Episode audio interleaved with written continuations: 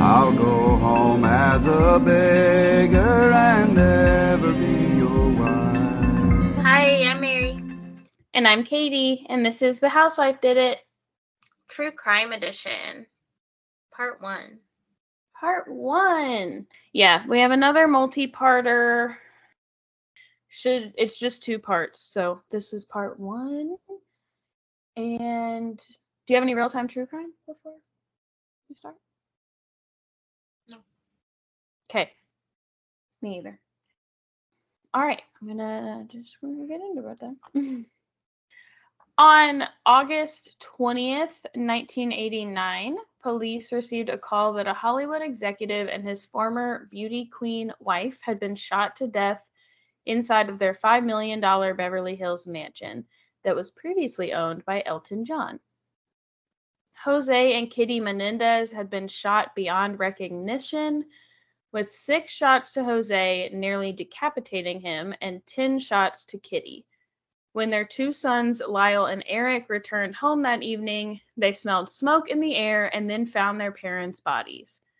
The affluent community started getting nervous after these murders, especially those who worked closely with Jose Menendez, fearing that this was somehow connected to the mob. Before I continue, a content warning for child abuse, child sexual abuse, and themes of suicide. I promise my next case, I'm deviating from the child sexual abuse. I don't know why I did this to myself and to you lovely folks. I'm sorry.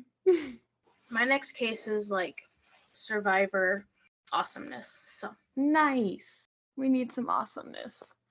Jose Menendez was a Cuban immigrant who originally came to the U.S. at the age of 16.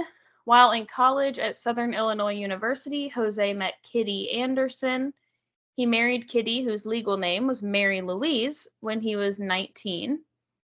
The two moved to California, and he became a self-made millionaire, starting at a record company, building up their Latin music line, and then moving to an independent film company.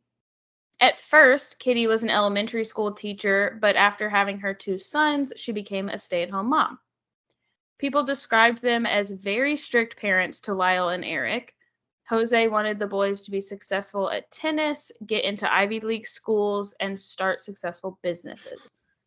Lyle and Erik were 21 and 19, respectively, at the time of their parents' murders.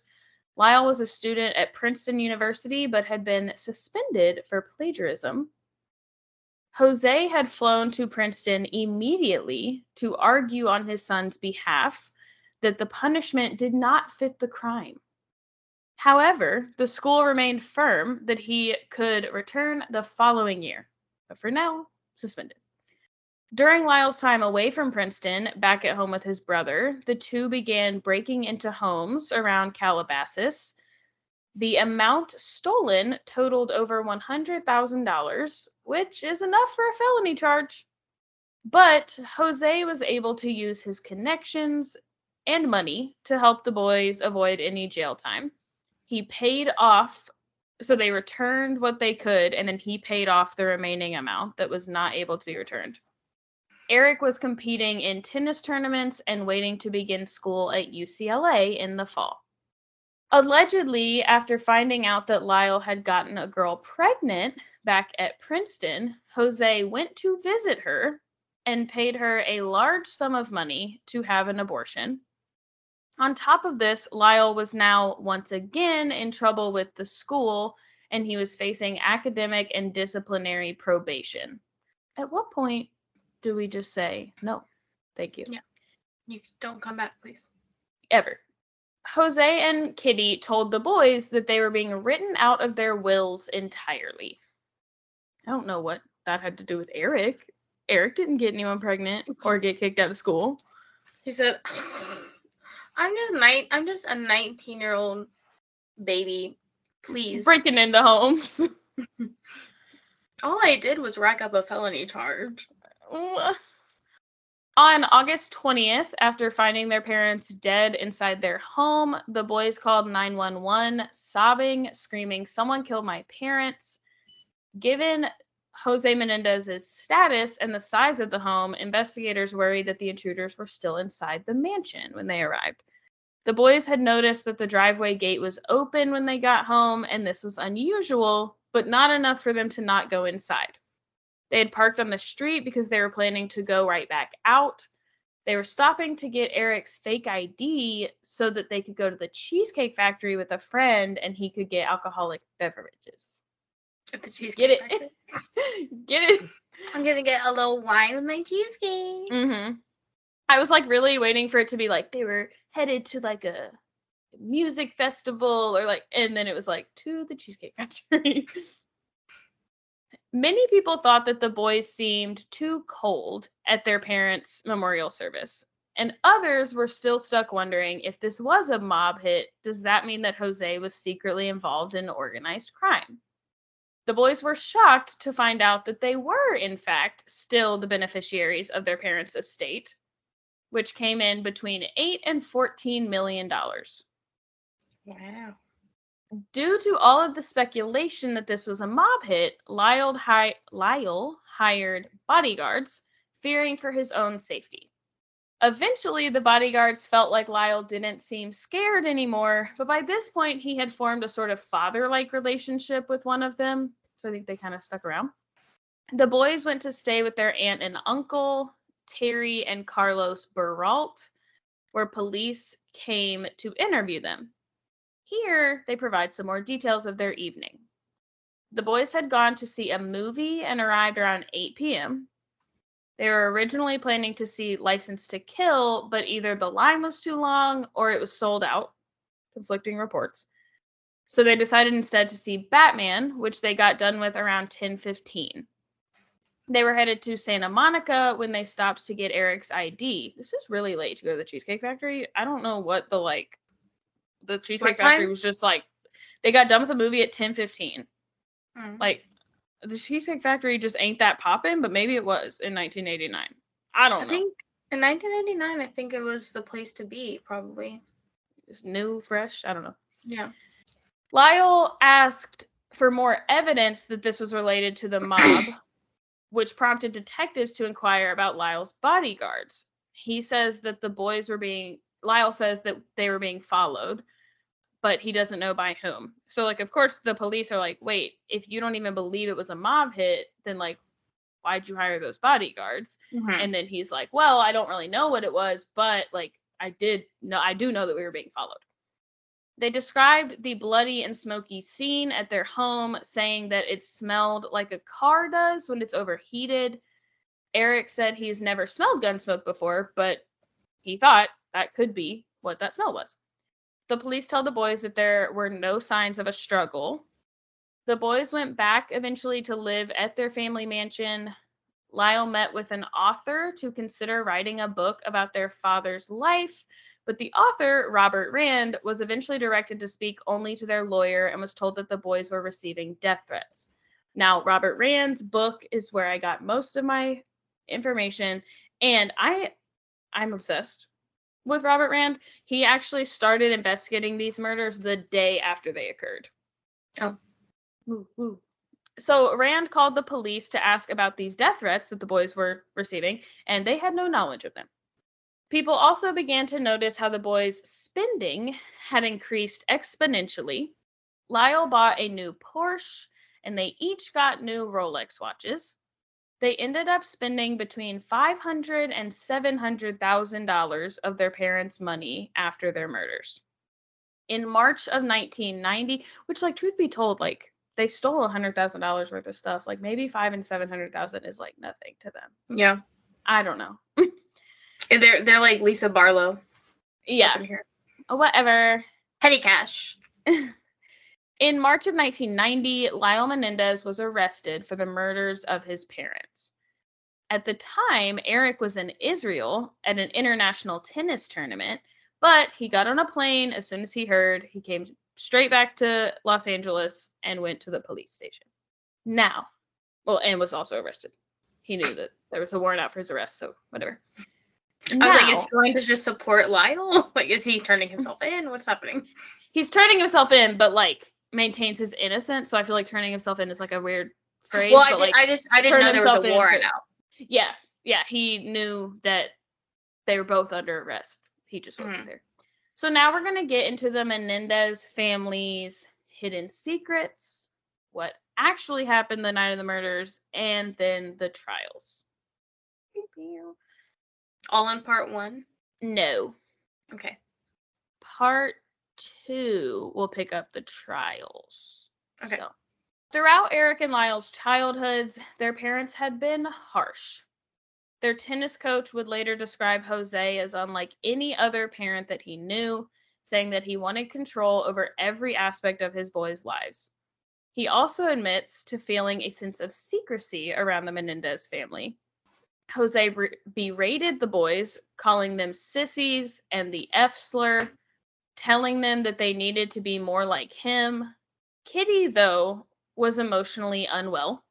After finding out about an 8-year-long affair between Jose and another woman, 8 years! I would drive a lot of people crazy. After finding out about an 8-year-long affair between Jose and another woman, alcohol and Xanax were the only ways that she could cope. She wrote suicide letters, harmed herself, and got very worked up frequently. In 1987, she had been hospitalized after an overdose. She was being prescribed Xanax 3 times daily, so she had access to a lot of it. That's a law. Yeah, that's a lot of Xanax. To be prescribed and then to know, like, you're probably taking more than is prescribed. Yeah. She then threatened to poison herself and her family. Yeah, Jose was like, we're not eating for a while. Boys, we're good on that. Hunger strike. She made sure to tell her sons often that they had ruined her life, specifically her career and her relationship with her husband. When the boys were caught burglarizing homes in Calabasas in 1988, they were required to attend therapy. Dr. Oziel was recommended to them by Kitty's psychiatrist.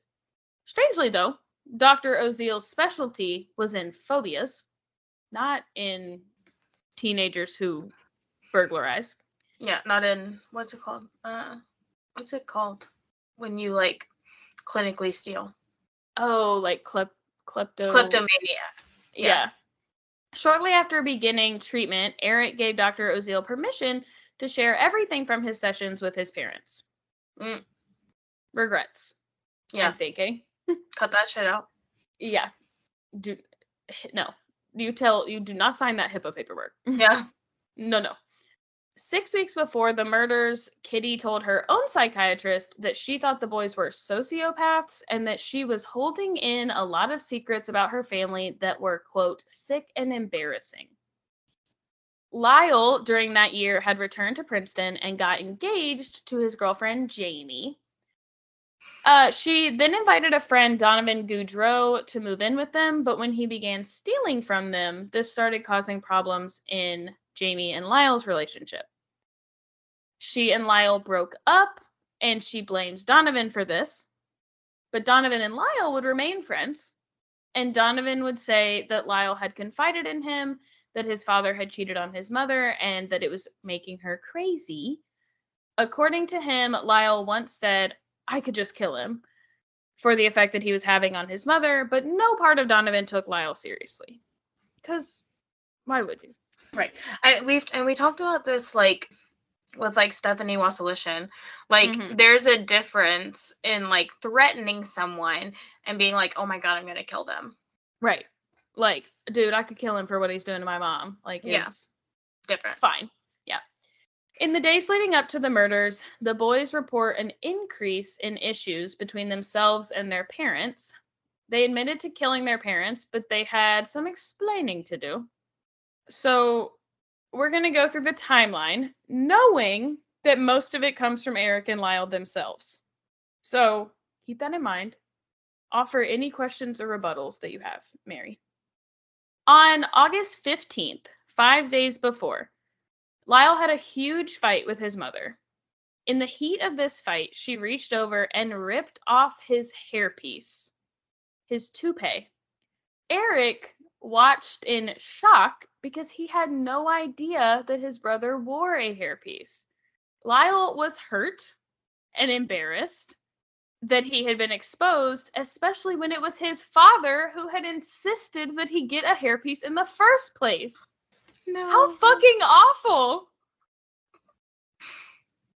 In response to his brother's secret being exposed, Erik decided to share something with Lyle. What? And they were like, it's really serious.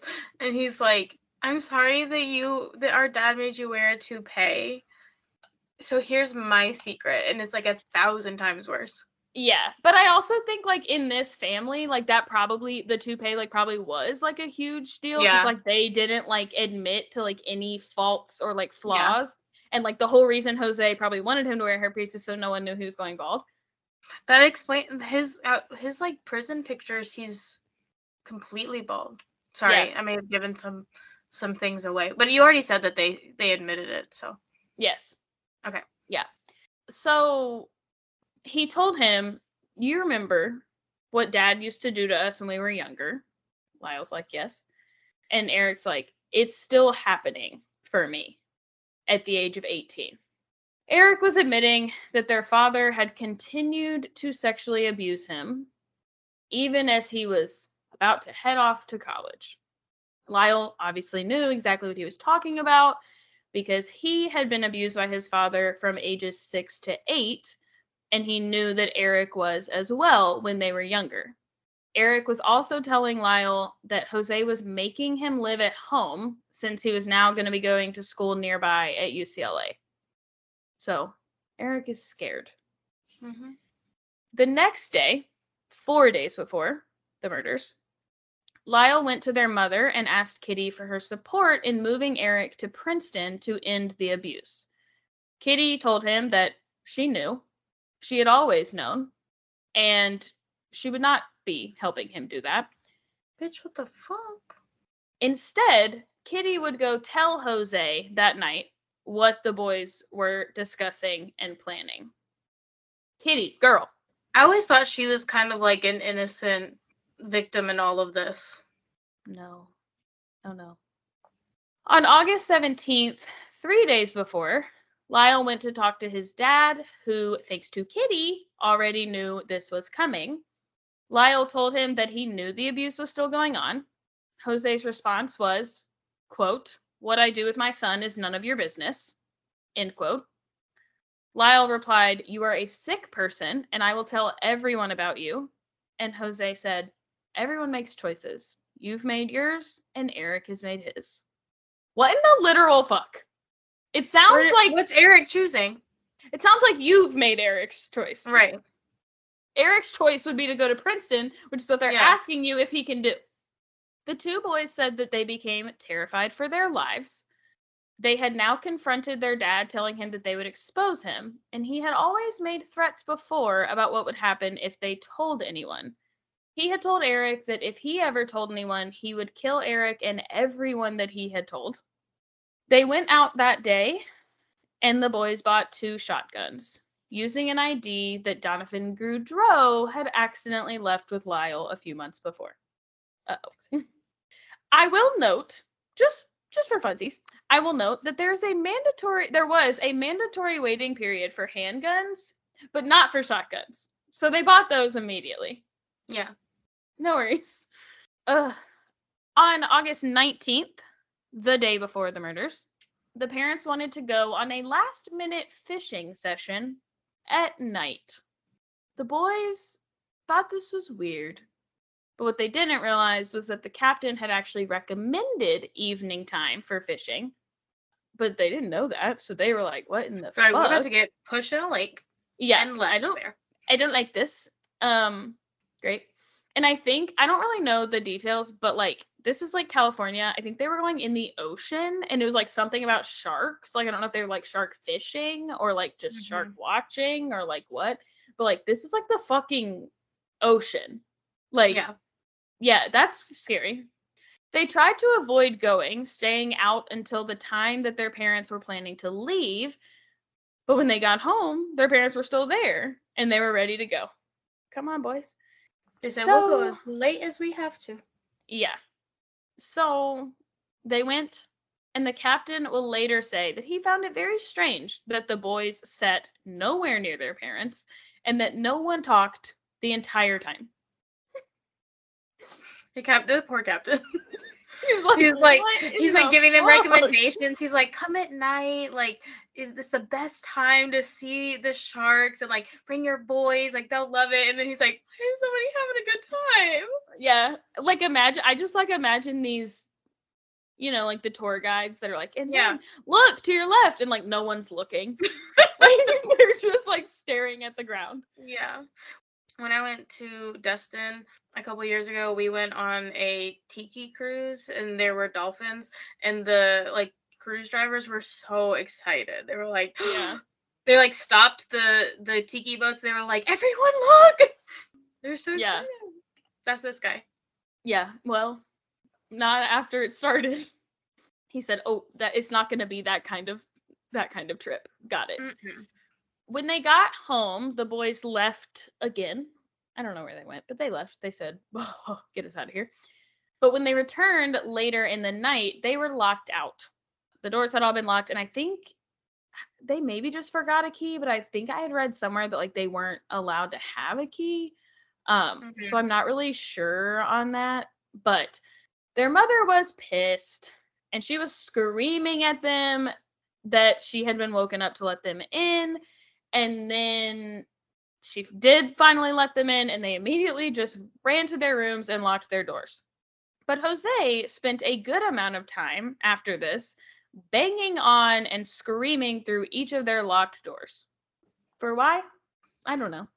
On August 20th, the day, someone called looking for Lyle, but he heard his dad tell them that Lyle would be out shopping all day. But Lyle was home and was not going anywhere, so he was frightened. He's like, I'm what? Right here, Dad. I'm right here. Okay. Remember the door you were banging on that I still haven't opened? Yeah, I'm right here. So scared for my life. He took this as another sign that something was being planned, but Erik had been out that day, and he got back around 9:30 p.m. Like, these boys are seriously trying to stay away as long as possible. They're like, let me come back. Hopefully everyone's asleep. If he came out a key. Yeah. I would rather be outside. He came back around 9:30. They claimed that they attempted to leave, but that Kitty and Jose physically blocked the exits. Finally, Jose instructed Erik to go into his room and to wait for him. Erik knew and dreaded what this meant. In one more attempt at defiance, Lyle screamed, "You won't touch him anymore," and then looked at his mother and said, "Are you going to let this happen?" And she replied, "You ruined this family." The fuck I did! Kitty! Ah! Jose then took Kitty into a nearby room and locked the door. Once again, the boys thought, look, they're conspiring. Like, yeah. This is scary. Lyle looked at Erik, communicating with him that it was time. They had no other choice now. They ran outside and to the guest house to get their two shotguns. Obviously, there's like a little bit of debate if Jose and Kitty are in a locked room and you can run outside, you could just keep running. But fear is the real thing, and perhaps they needed a longer-term solution. Yeah, and desperation. Yeah. They ran, or when they returned to the house, they went in firing. After shooting their parents almost 20 times in total, they picked up the shells around the house and tried to come up with a plan to get rid of the shotguns. They attempted to go to the movies to get tickets for a screen time that would provide them an alibi, but they were unable. When they returned home, they parked on the street and entered the open gate, went inside, and called 911. Lyle speaks to the dispatcher through sobs, and you are able to hear Erik in the background, distraught. Lyle tells them someone killed my parents, and you can hear Lyle yell to Erik, "Erik, get away from them." So, like, presumably Eric's, like, mm-hmm. trying to help them or, like, at least touch them. So I think, like, also there's so many this was made into like multiple Hollywood movies where like the boys are like shown like holding the phone and like being totally calm, but being like, ah! And so like, I think that's people's perception. But obviously like, we don't know, like we weren't there. Like, yeah. I think the idea that they could have actually been sobbing is like very reasonable. Despite the fact that they were the ones that did it. When the police arrived, they worried that the brothers were still in danger and that those who killed their parents could still be in the house. After clearing the home, they spoke to the boys about what they saw. The boys were not suspects, so the police did not perform gunshot residue testing on them or their clothing, which is not the boys' fault. Yeah. You know? One investigator does say that he thought they may know more than they were letting on. The boys had described the smell of smoke when they first entered the home, but investigators found a broken window, which would make it difficult for a smell to linger. They also wondered if this were a mob hit, would they have really picked up their shotgun shells? It sounds like, in hindsight, they had some suspicions, but not enough to run testing or bring the boys in for questioning. So, again, some regrets. On August 31st, 1989, the brothers had a computer expert come in to look through their parents' computer. It is said that Lyle asked the expert to search for a file using the keywords Erik, Lyle, Will. The expert later said he assumed all three were names. And they told him to erase the file if he found it.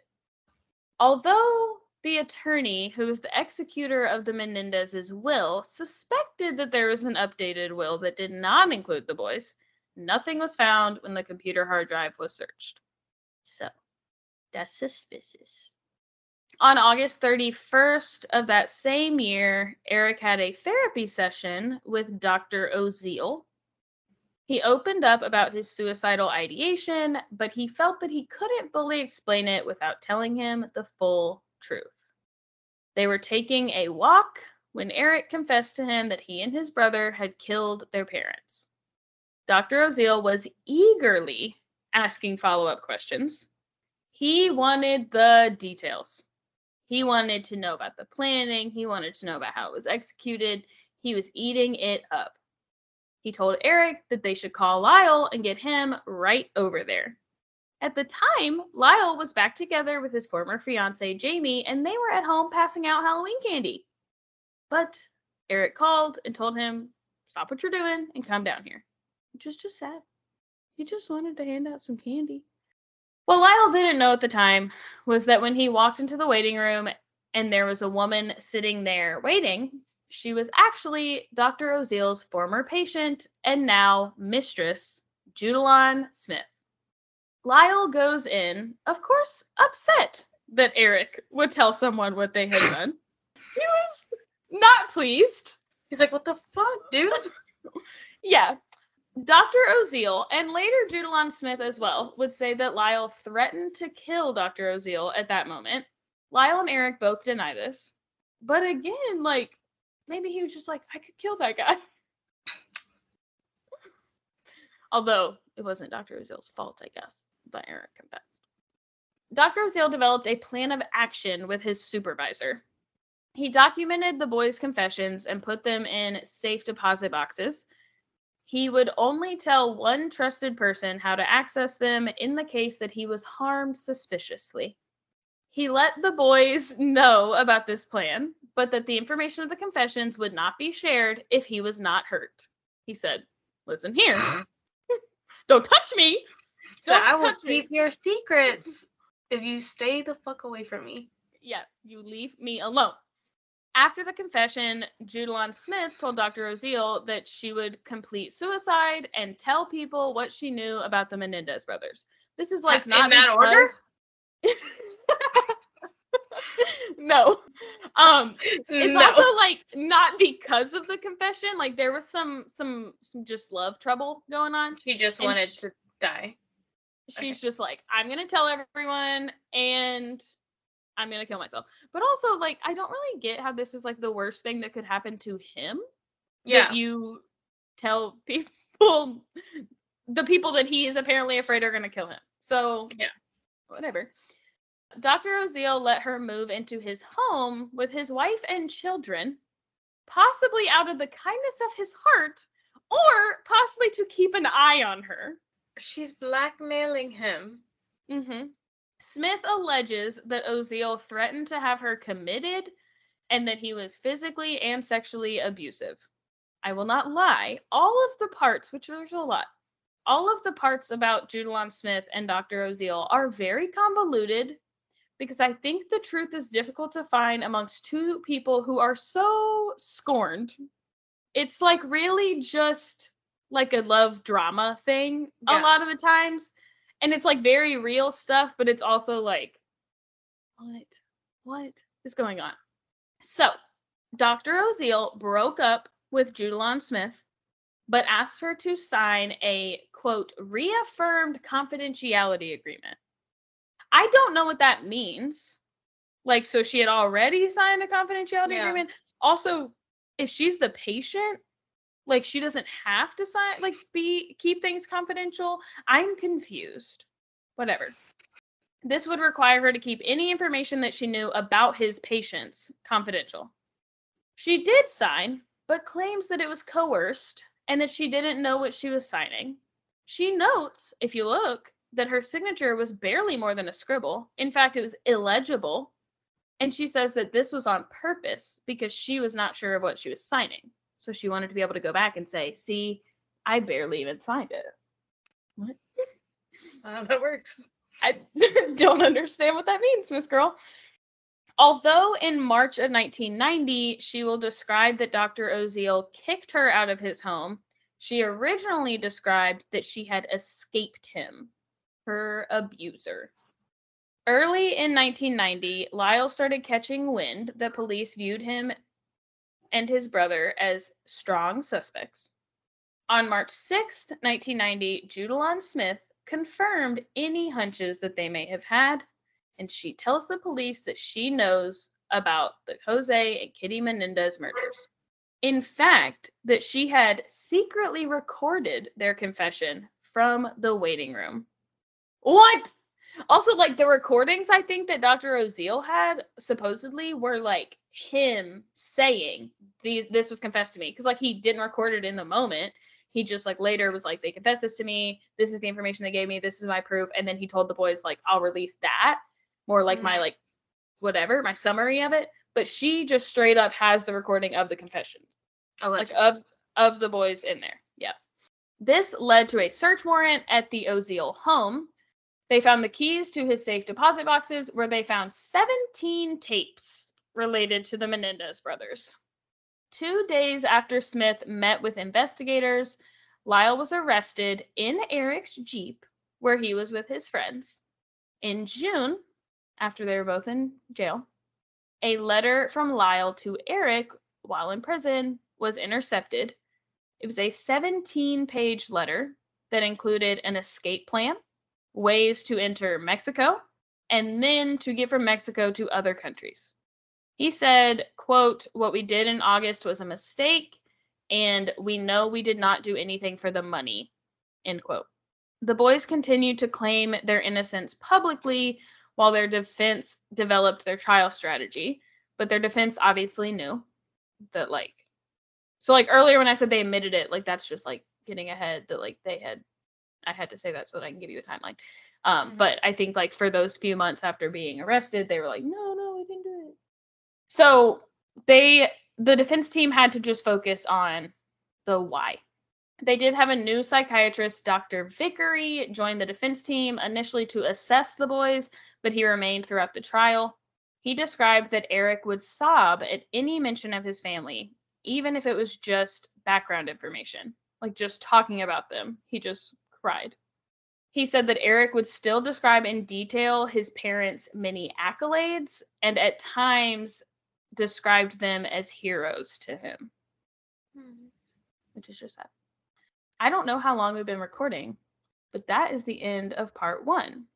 So that's where I'm going to end part one. And next week, we'll be heading into the trial. Mary, what are your thoughts? aerobics. Yeah, I think it's sad that these boys like had so much trouble in their lives that this was like the only way out, and that even like after admitting it and like going to jail and like awaiting a trial, they're like still trying to like get away from it.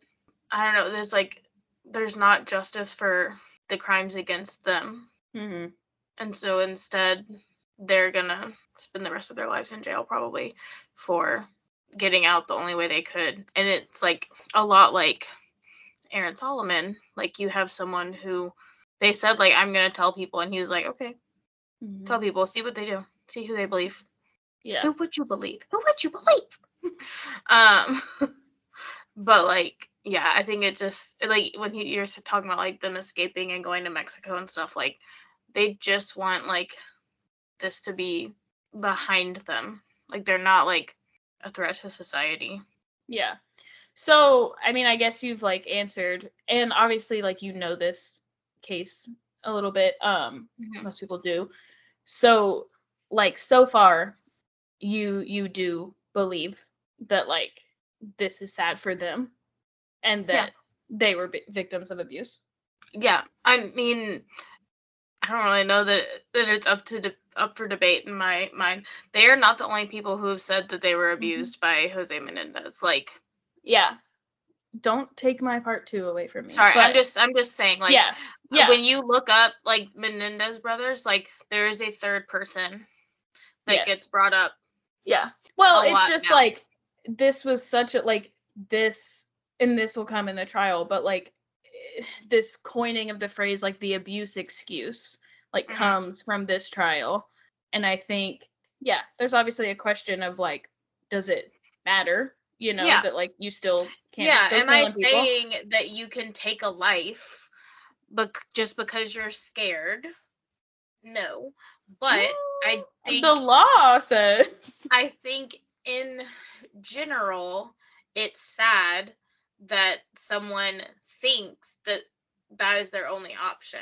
Even if you're saying it's not. Yeah. They were put in a position to believe that there was no way out. Yeah. Alrighty. So, it's a little short episode, but I didn't really want to make everyone saddle up for a 2-hour. So that's where we're going to end, and we'll be back in a week for part 2.